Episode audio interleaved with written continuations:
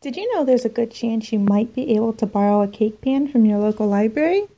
Libraries have long been one of the favorites of frugal people because they have so many things that you can get for absolutely nothing, especially when you look at the price you would have paid in the store. Well, a quick Google search of library that lends out cake pans, it turns out there's quite a few. I had actually read about this in an article a few months back and I was expecting to find just one or two libraries.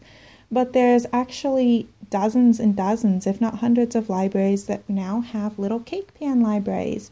You can check out those fancy Wilton cake pans, you know, that make like a castle or a rocket ship or a Dr. Seuss theme character, pretty much anything.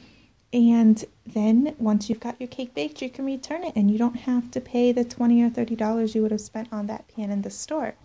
Another thing that libraries do is offer Lego nights for kids, and a lot of STEAM activities.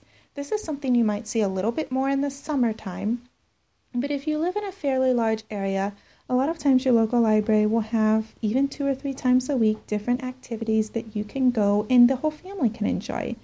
Our local library offers Lego nights, they offer STEAM nights, they have, of course, the usual mommy and me classes there is just a wealth of things that you can get at a library that might not notice upon first glance. A lot of times we think of libraries as just books, but they are so much more than that. Talk to your local librarian, find out some of the different things they offer, and let me know what is the strangest thing you've ever heard of that you can borrow at the library.